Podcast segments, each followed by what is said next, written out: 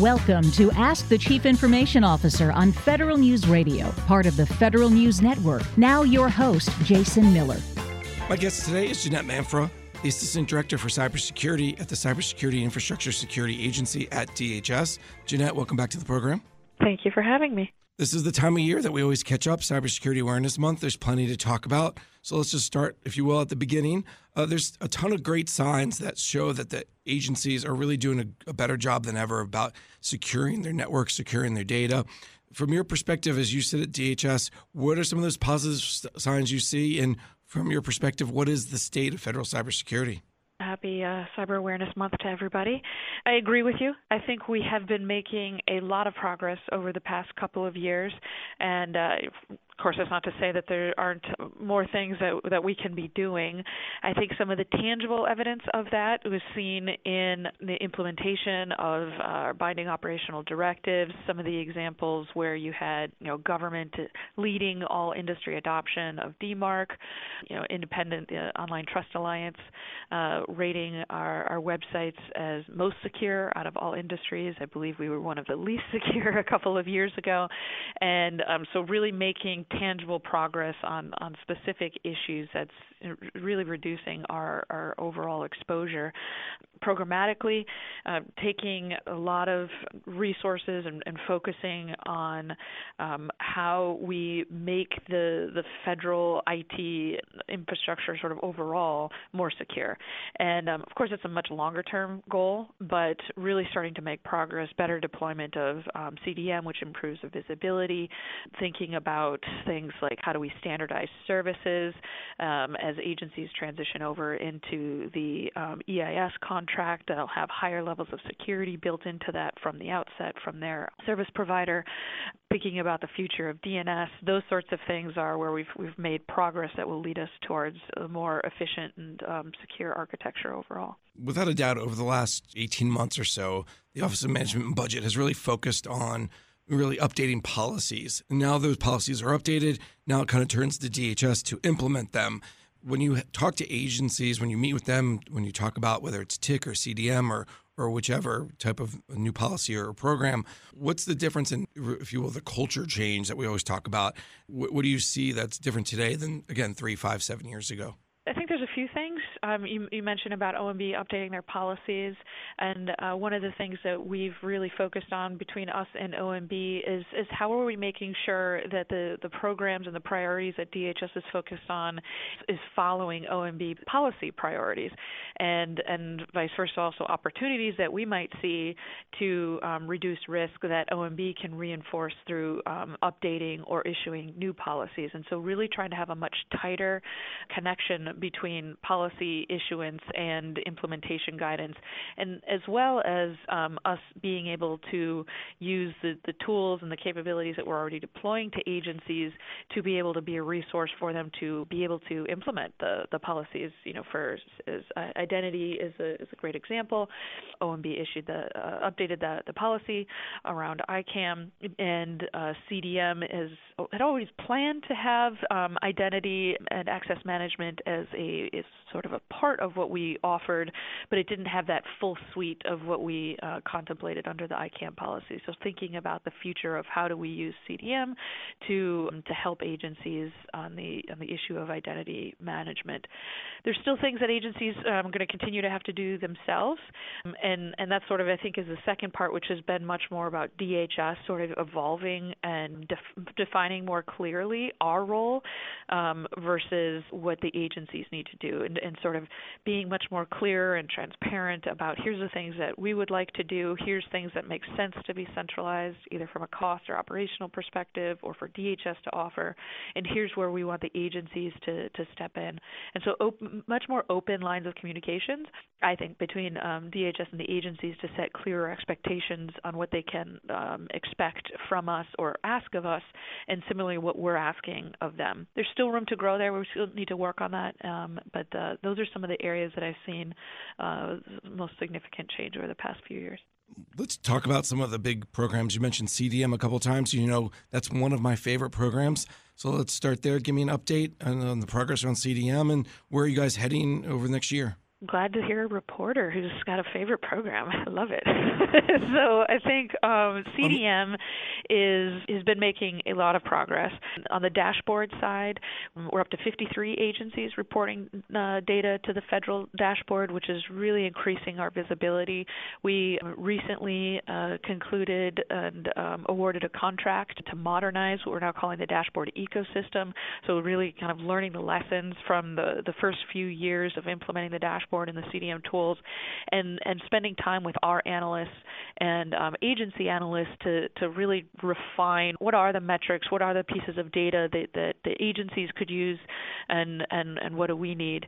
And, um, and so we're really looking forward to the future of that dashboard ecosystem. We've been moving a, a lot uh, in the, the mobile and the cloud space, just you know, sort of a couple of years ago. Adding that to the DEFEND contract was a really important move, and, um, and so So being able to work with uh, with agencies to ensure that their their sort of cloud and, and mobile environments are, are also covered, and, and we focus on that. Maybe you've heard of the AWARE.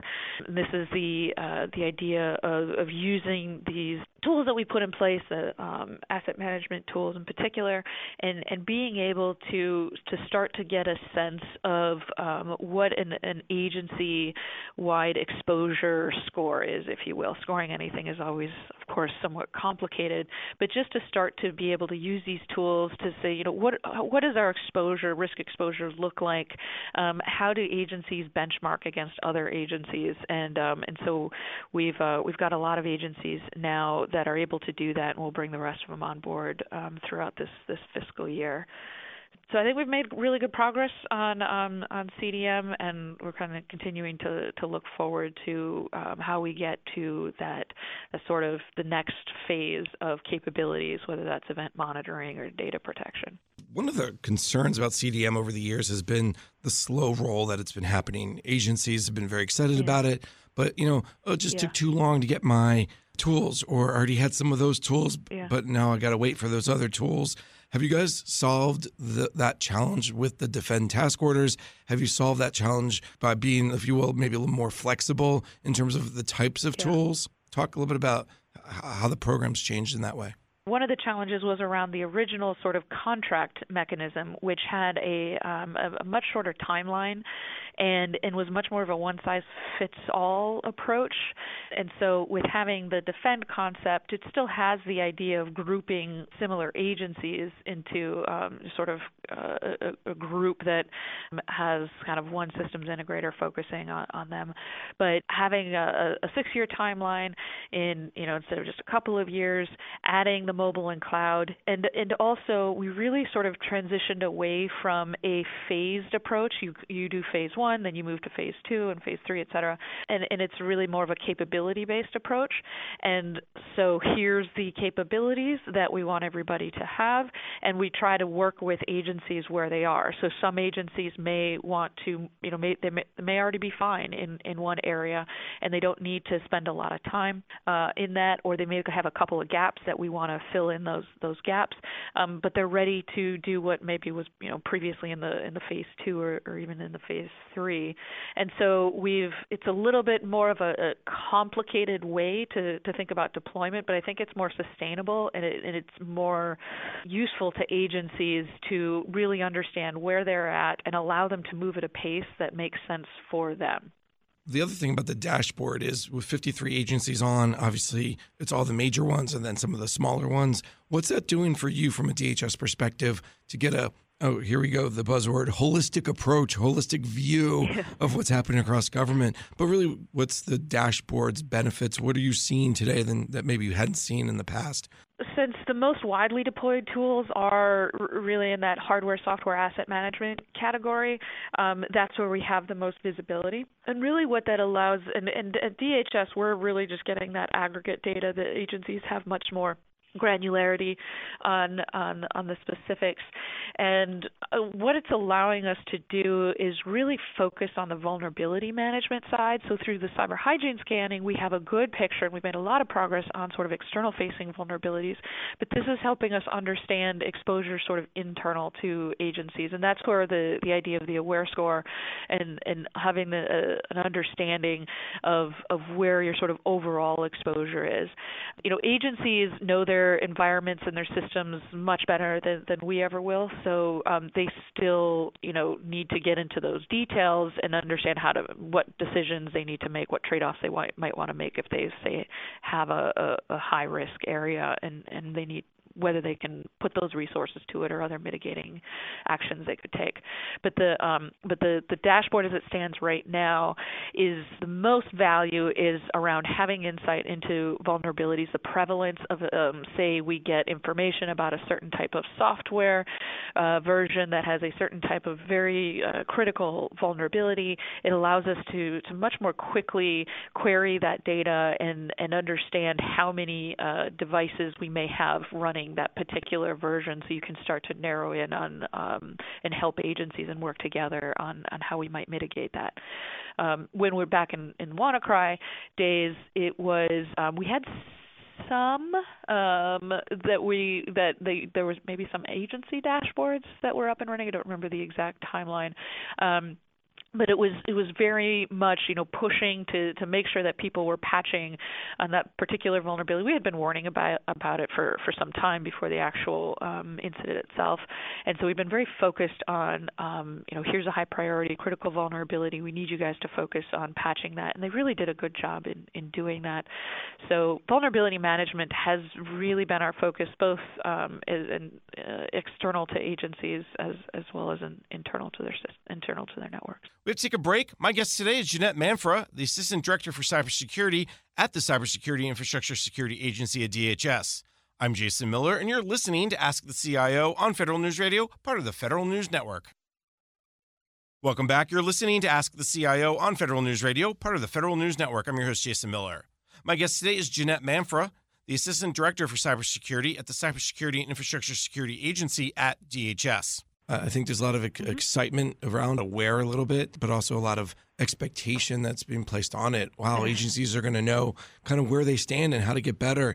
I know it's just kind of kicking off. It's just getting started. But what's the short and long-term kind of vision for AWARE from, from your perspective? I've you know I've heard a lot from Kevin Cox, who runs C D M, but yeah. Let's go one level up where you sit. What we, we looked at is um, for, for years, honestly, we have been really trying to work to, with agencies and O M B to better sort of understand what I would call exposure. And so it's, you know, it's different than, than a particular vulnerability, because a particular vulnerability, even if it's rated critical, if you've taken um, actions to mitigate that, and that's you know, maybe maybe you're okay. It's critical, you're probably not. But um, but I think what we're trying to do is get to more of an understanding of what I would call exposure to, you know, how many potentially devices do you have that has a, the, a particular set of, of vulnerabilities? How do you understand your risk for um, high-value assets and sort of across the agency? How can you make a, an assessment that um, you're managing, you understand that exposure, and then you're managing that exposure? And then, so that's kind of where the individual agencies can, can use that. And then importantly, we can start to, over time, get a sense of, are we reducing our exposure um, across agencies, um, across the entire sort of federal government? Are there areas where we could focus? Uh, do we see sort of common trends of problems where if we focused our efforts in one particular era, area, we could, we could reduce our exposure? So we pulled in... Um, You know, there was a uh, lot of work has been done in both internal government and outside around sort of measuring this kind of thing. It's, um, you know, it's really just, I would say it's really just a first step, though. It doesn't tell you everything. It does give you, though, a, a good benchmark of, I understand based off of a few indicators what my exposure looks like, how I rate against other agencies, and um, and then again, importantly for D H S, we can start to take actions to reduce that exposure that we see cutting across multiple agencies. So we've tried to take the best um, practices from different entities that have looked into building these sorts of algorithms and methodologies for measuring this, and um, We are, are going to keep iterating on it to, to really try to refine that score so it's something that it's useful. Um, but it is um, it, it, it's really meant to give that sort of relative picture across uh, across time as to whether we're overall uh, um, improving that exposure. And just real quick, when do the first set of scores or the first set of results from AWARE, do you guys expect to have them in uh, later this year? Do you already have them in? So we've had some agencies that have been piloting this with us for some time, so we've already started to establish scores. But because it's a relative thing, both from one agency to another, it's more of a benchmarking. You know, how am I doing against um, sort of average across the? Um, it, it sort of shifts as as more come on board. But yes, so some agencies have scores already over the rest of the fiscal year. The the rest of them will will have that sense. It can also. Um, Uh, it's it's designed to sort of shift as their environments shift. So if they're adding a bunch of new devices, if um, you have a big end of life, as you know we will have um, coming up soon, then you, the score is going to shift sort of um, in response to to that change in your exposure. Much so I guess what I mean to say is it's not a static it's not a static score. Right. I mean, obviously, as as you said, you, as you bring on more mobile devices, that's going to change your score. If you get rid of Windows seven. And you'll have more different score. I know we could talk a lot more about C D M, but let me shift to some of the other ones. An- another program I followed for a long time is the Einstein program. What, what's the latest mm-hmm. with Einstein? I know there's some statistics in the annual FISMA report to Congress. You know, maybe touch upon the impact it's having. Just to remind folks, Einstein kind of comes in three flavors. Einstein one and two, you know, it was really just net flow and intrusion detection. Einstein three is the, um, the that sort of class where we can use classified information to protect unclassified networks. And um, and so we've seen a lot of usefulness on E one and E two and E three. We're seeing um, usefulness in um, really preventing, blocking uh, malicious emails or blocking malicious D N S traffic. What the the sort of shift and evolution as we think about Einstein is really tied to thinking about T I C and and cloud. And that actually is a great segue because Trusted Internet Connection is another one that, that plays into this. Uh, I know D H S was played a big role in developing the policy along with O M B. Uh, have the T I C use case pilots, has that kicked off yet? Where's the status of, of, of that kind of change to move away from the old T I C to the new T I C? On T I C, we've uh, we've definitely made a lot of progress, and uh, it, the T I C three point oh is, I think, a big evolution for how we really think overall about how we're connecting to the internet across the government. We're also thinking differently about how we provide guidance, and whether that's implementation guidance or, um, or some of the more technical guidance around. You know, in the past, it was you had to have your Einstein, uh, the traffic passing through these Einstein sensors. So we've got now the O M B-issued uh, policy that um, rescinded the previous O M B memo re- requiring agency traffic to flow through a physical T I C access point, which was an obstacle to some of the um, uh, uh, adoption of uh, cloud-based uh, infrastructure. By the end of this year, um, our plan is to release a um, what we're referring to as a, uh, a T I C document catalog, and and, and this will help agencies understand um, what's being protected, where the protections take place, and then how they're going to be implemented. Because with um, you know, if you sort of remove that specific, everybody goes through a specific physical T I C access point, and um, you know, then we place our sensors there, and you broaden that. We needed to broaden the the way that we talk to agencies about implementing that uh, that that policy.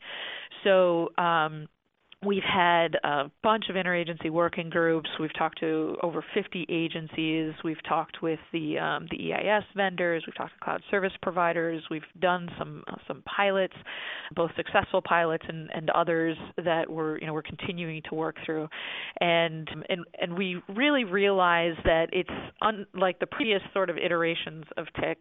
We can't have sort of three use cases that are just going to work for everybody. There's um, there's a lot of unique ways and and and uh, that and unique approaches that each agency is going to um, need to take. So this document catalog will sort of have different, it'll, it will have some use cases, we'll issue some use cases, some additional use cases over time will come out, and there'll also be some other um, guidance uh, for agencies based off of uh, conversations that we've had with uh, the vendors and cloud service providers as to as to how to implement it, uh, the policy.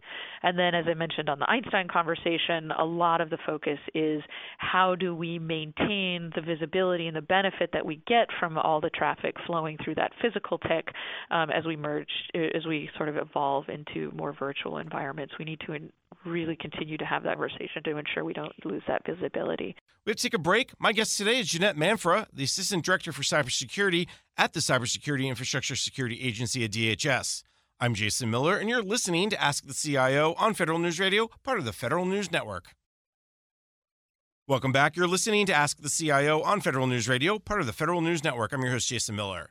My guest today is Jeanette Manfra, the Assistant Director for Cybersecurity at the Cybersecurity and Infrastructure Security Agency at D H S. Jeanette, there's plenty to talk about with C D M. There's plenty to talk about with T I C, and we didn't even get to the you know automated information sharing environment. So there's plenty there too. I'm going to move us on. Uh, D H S announced uh, earlier this year a vulnerability disclosure program. So let's talk about that effort, and then you also received some feedback around it. So talk maybe also a little bit about the feedback. So describe the new vulnerability disclosure program first. Sure. I want, and I want to kind of separate two things that I think often get conflated. So within CISA and my organization, we have for years now had a very robust coordinated vulnerability disclosure program, specifically focused on zero-day vulnerabilities in commercial software. And we've had this for, for quite a while. That's, you know, a lot of our alerts where we're pushing out those vulnerabilities, um, alert notices, and doing that in coordination with the manufacturer and the security researcher. What was announced earlier was a, um, a D H S C I O effort in response to um, the Secure Technology Act, where they were directed to take some of these actions to develop a V D P for D H S.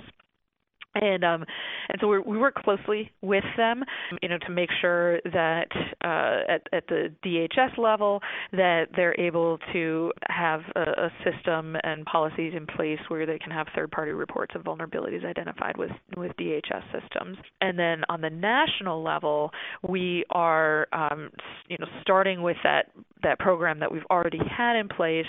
We um, we want to we need to continue to expand and resource that as we have. Of, uh, frankly, more researchers enter the community to uh, identify some of these hardware and software vulnerabilities, to make sure that um, that, that is uh, able to be coordinated and, and released responsibly.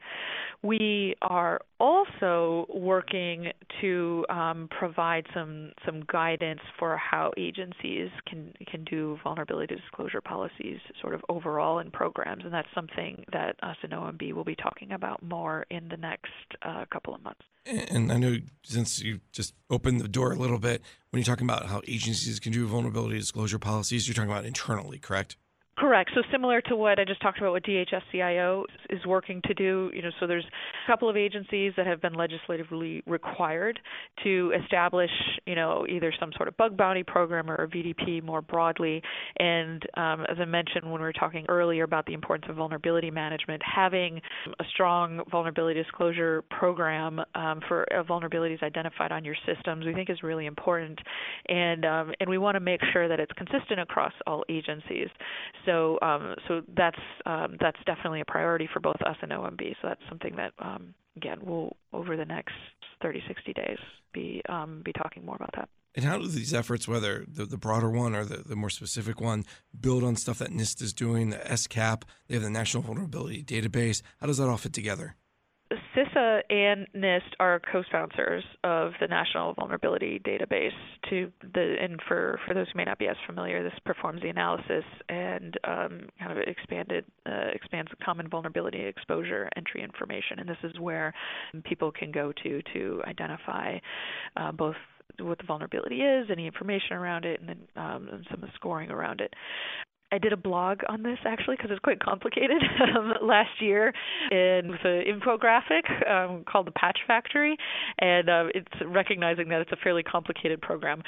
So we are absolutely working in partnership with NIST on all of the vulnerability disclosure work we do, as we've, as we've done for, for a long time, and um, and also with, with other partners, you know, N T I A, that's done work on um, sort of coordinated vulnerability disclosure, and um, and, and other agencies, D O D as an example, has, has done a fair amount of work in this space.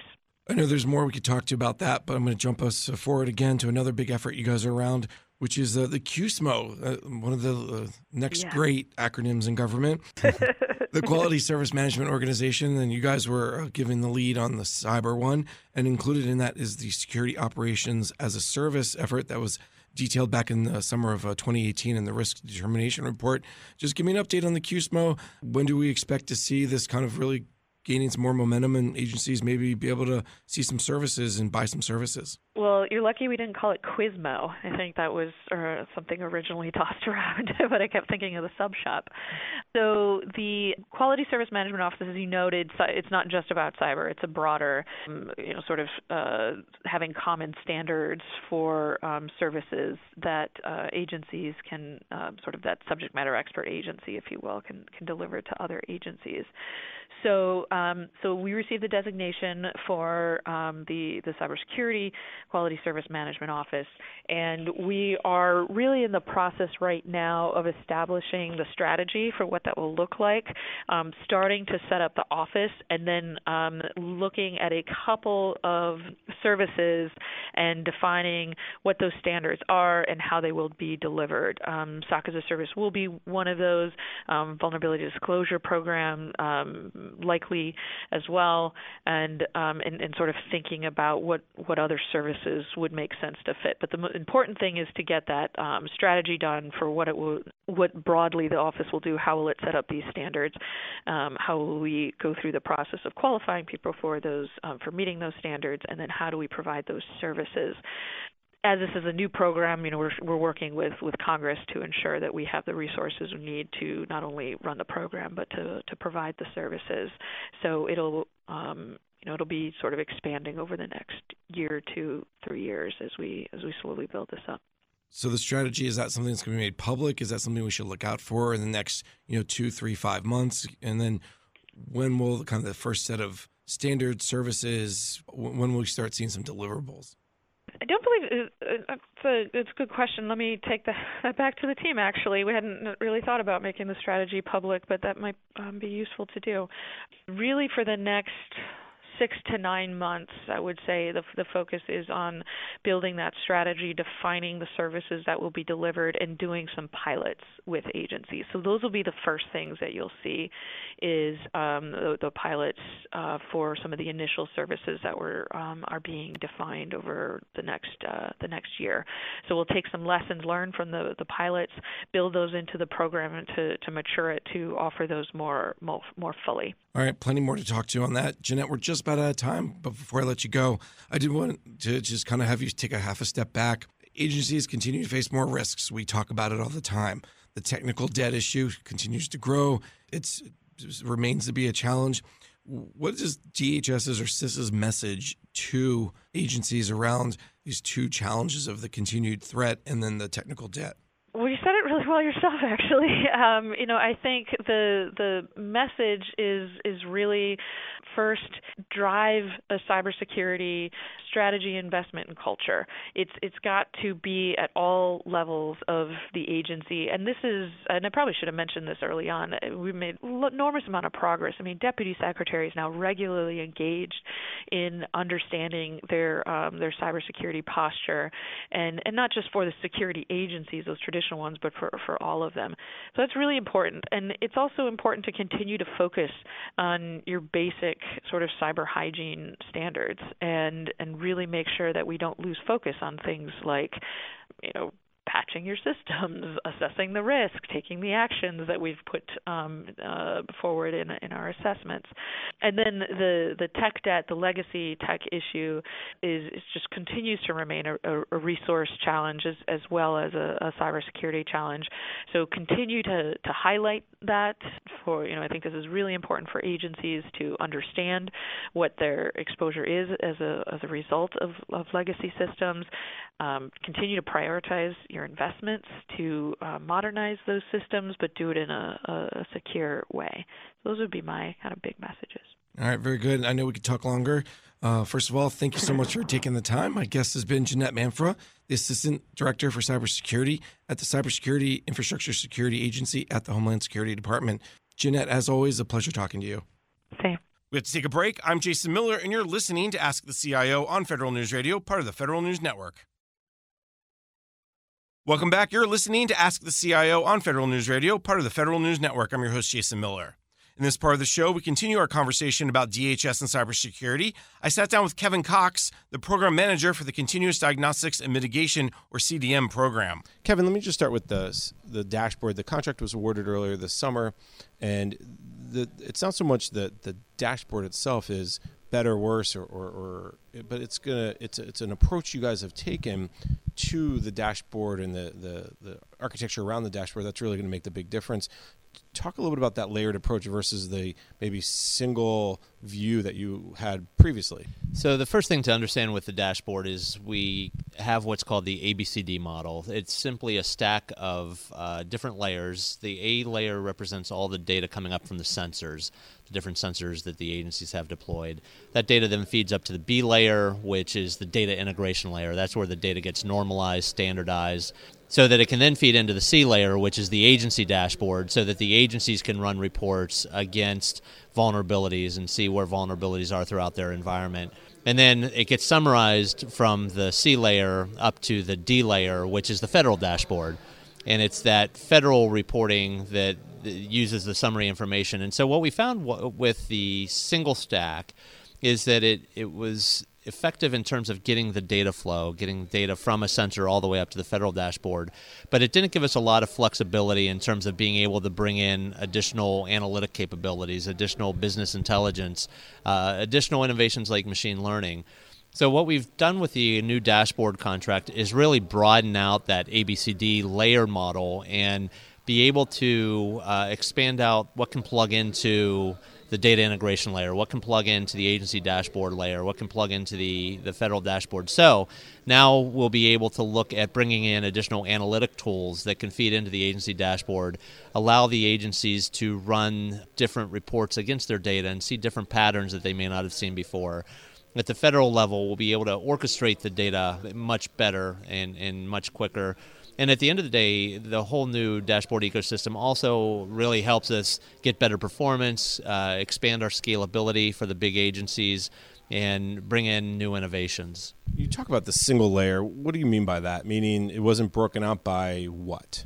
It was very, very single product focused. What we've done now with the new dashboard ecosystem is we've opened up the model. So it's no longer a single product that we're dealing with. It's any different type of product that like provides analytic capabilities, business intelligence capabilities, now can plug into the data. And we're no longer tied to uh, just one product being able to interact with the data. And did that realization happen when, for D H S, in terms of the C D M program, did you go, oh, there's all, when the rise of machine learning and A I became popular, is did that, if you will, the light bulb go off in your head? There were a number of factors. So we had to look at the volume of data that was coming into the dashboard stack to begin with. So we, we needed to overcome some scalability issues, uh, get better performance to begin with.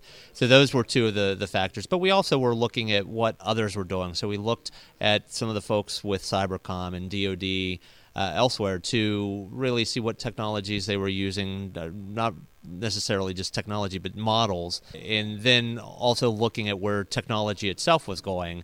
And so all of those played into what really shaped out to be our requirements in our statement of work that, that got competed, and then the award came down in May to get us on the track that we're on now. And the track you're on now, obviously, is, is to do what? You're, you're starting to test it out. You're starting to implement it. What's what's the timeline, or what's what's where are we at in that process? So this summer, we've been performing a proof of concept of the new dashboard model that's been deployed in a cloud, and tests have been going on throughout the summer. What we're looking to do in the first quarter of F Y twenty, starting in October, is to start to work with a number of agencies, uh, a hand-selected number of agencies, to deploy the new dashboard model uh, in their environment and be able to get it set up, uh, ingest the data, and be able to allow and enable the agency to report on their data through the new dashboard ecosystem. Once we get that in place through F Y twenty, and we want to try to get that in place in as many agencies as possible by the end of F Y twenty, that's when we will then be able to bring in the additional tools. Uh, but right now in F Y twenty, we want to essentially get the new model in place and then uh, use that as the foundation to move forward. I could ask which agencies you're going to test with, but I think the answer is we're not we're not sure, or you're not going to tell me yet. But are we looking at big agencies, small agencies? Can you give me a sense? It's, it's going to be a, a mix. Uh, at a minimum, so right now we have five DEFEND task orders, uh, groups A through E. We want to test with at least one agency from each of those orders. Those uh, agencies have not been determined, so uh, uh, don't have those today. But we also want to look at our shared service platform uh, that we have for the, the non-C F O Act agency, or sort of the small and micro agencies, uh, to see how it would work in that multi-tenant environment as well. You mentioned the, the different DEFEND task orders, and, and another piece to this that's, that's coming together over the next couple of weeks, or months, I should say, is around the A T O process, authority to operate. You guys are looking at a way to maybe add some automation to it and really quicken the pace. Talk through that. There's a there's an R F S, request for service, out there now to the DEFEND task order, the, the contractor who who runs Group B, or what? So you get to uh, ongoing authorization and, and improving the overall and making it more efficient, the overall authorization process. We need to first automate the some of the control assessments. So that's what we're calling ongoing assessment. So we've started out with the agencies in Group B. The system integrator for Group B is Booz Allen Hamilton, to take a look at just the asset management capability, and with the tools that we've deployed for asset management, looking at what security controls can be automated as a result of those tools being in place and being used. And that effort's uh, been ongoing uh, for the past year. We're going to continue it on through the fall.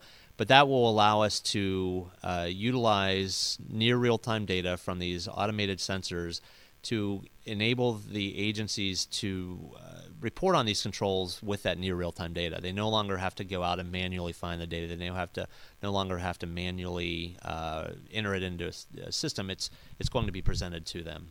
And this is right now a proof of concept just with asset management, but is the goal to kind of expand out as you go along and, and find successes, and then eventually go all to Group B and then to other groups? One of the things that the DEFEND task orders have allowed us to do is to really try different capabilities out uh, with a smaller group or with a single agency, so that we can get some lessons learned before we go out to the, the wider population. So with this one, as mentioned, we've been working with DEFEND B, uh, the DEFEND B task order group. The idea is once we work through the lessons learned, uh, work through the, the different technical challenges and get, get an approach that works, is we then expand that R F S out to the other task order groups uh, so that then we can get that, that capability in place. So in this case, ongoing assessment.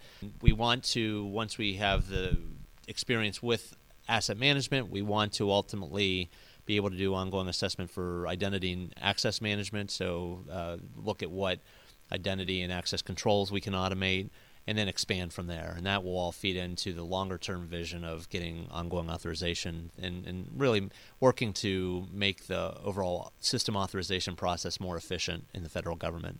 A lot of people think of A T Os as a system-by-system approach. Because of C D Ms looking across the entire agency and the entire network, that's the, the real benefit that we're talking about here is, is it can use the tools that are there, the sensors that you're pulling data into the dashboard, to let the agency know, the C I O know, hey, this system is missing configuration. Th- that That's your long-term vision.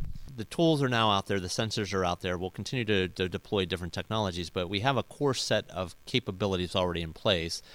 That data is already feeding up through the dashboard infrastructure. What we want to do is get the new dashboard ecosystem in place to really broaden out what we can do with that, that data. And really, uh, this is the key, is to operationalize C D M. We want to, now that that data is available to the agencies, we want to make it usable for the agencies. And we want, at the end of the day, for the agencies to be able to use the data to better understand their risk and better manage their risk in the long run. The other thing that C D M is, is leading to as well is you, you talked a little bit about at the Billington Cybersecurity Conference about the AWARE program. I know more is coming in in October, also the GovCAR effort. C D M is, is, is basically helping you guys kind of continue this, this evolution of cybersecurity tools. You're able to do AWARE because of C D M. You're able to do the GovCAR because of C D M. And connect the dots for me. Okay. We were able to do AWARE because of C D M. What GovCAR offers us is information that feeds into C D M to help us prioritize. So uh, just for your listeners, uh, the .govCAR, that's the .gov Cybersecurity Architecture Review, they're doing analysis of all of the different capabilities in place uh, that agencies have today, safeguards in place, and they're looking at it from an adversary's uh, viewpoint. They're looking at how an adversary will try to get into an agency's network, try to exploit vulnerabilities, try to escalate privileges to get higher levels of data. So through that assessment, they're looking at what are the right cybersecurity safeguards that can be most effective, have the highest return on investment for an agency to deploy or for an agency to implement process for, to be able to get in front of the adversary, get in front of the threat. And so the .govCAR analysis is then feeding, we're, they've done the analysis, that data then feeds into C D M to then help us prioritize our activities. So what GovCAR has shown is that continuing to stay focused on getting asset discovery out there, asset management, getting uh, vulnerability management tightened up, getting identity and access management tightened up, those activities have huge returns on, on investment in terms of being able to keep the adversary out of our networks. So that's where GovCAR feeds into C, or Gov, feeds data into C D M to help us prioritize. And then with the C D M data that we get from the sensors, that's what will allow us to start to measure uh, and help agencies measure their environments to improve their security posture, better manage risk uh, in the long run. Lots been going on around C D M. It feels like probably for about, we've been having conversations like this for, for four, five, six years now. What what does uh, twenty twenty look like? Two or three priorities that you want to talk to real quick? So we want to uh, stay focused on getting the fundamentals completed, uh, getting the asset management efforts uh, completed, the identity and access management technologies uh, deployed. But we want to do more on the network management side. We want to uh, work with uh, the different offices within Cybersecurity Division to figure out the, the right approach going forward for uh, securing da- uh, agency data in the cloud. So we want to do some proofs of concept with that. We're already working with Small Business Administration with their cloud deployments uh, out in Microsoft Azure, and we want to continue those efforts. Uh, we want to uh, start to move into the mo- mobile environment, uh, be able to align with agency enterprise mobility management systems to pull in that mobile asset data to the dashboard and give the agencies better visibilities, uh, visibility on their overall mobile environment. And then uh, really want to do more uh, supporting agencies with their uh, high-value assets, uh, their their most mission-critical systems, sensitive data, uh, the, the systems with the most sensitive data, so that we get the right uh, blend of technologies there to help uh, protect that data and, where appropriate, encrypt that data uh, to get some advanced threat capabilities uh, sitting in those environments so that if an attacker is trying to get in, that they, uh, they trip the wire, and then uh, we can get response on that. So more around uh, supporting uh, agency high-value assets and helping uh, further secure those. Very good. Your plate's full as usual, so let me thank Kevin Cox, the Program Manager for the Continuous Diagnostics and Mitigation Program at the Homeland Security Department's Cybersecurity and Infrastructure Security Agency. Kevin, thank you so much. Thank you, Jason. That's all the time we have for today. I'm Jason Miller, and you've been listening to Ask the C I O on Federal News Radio, part of the Federal News Network. You've been listening to Ask the Chief Information Officer on Federal News Radio, part of the Federal News Network. Tune in Thursday mornings at ten or subscribe to this show on iTunes or Podcast One.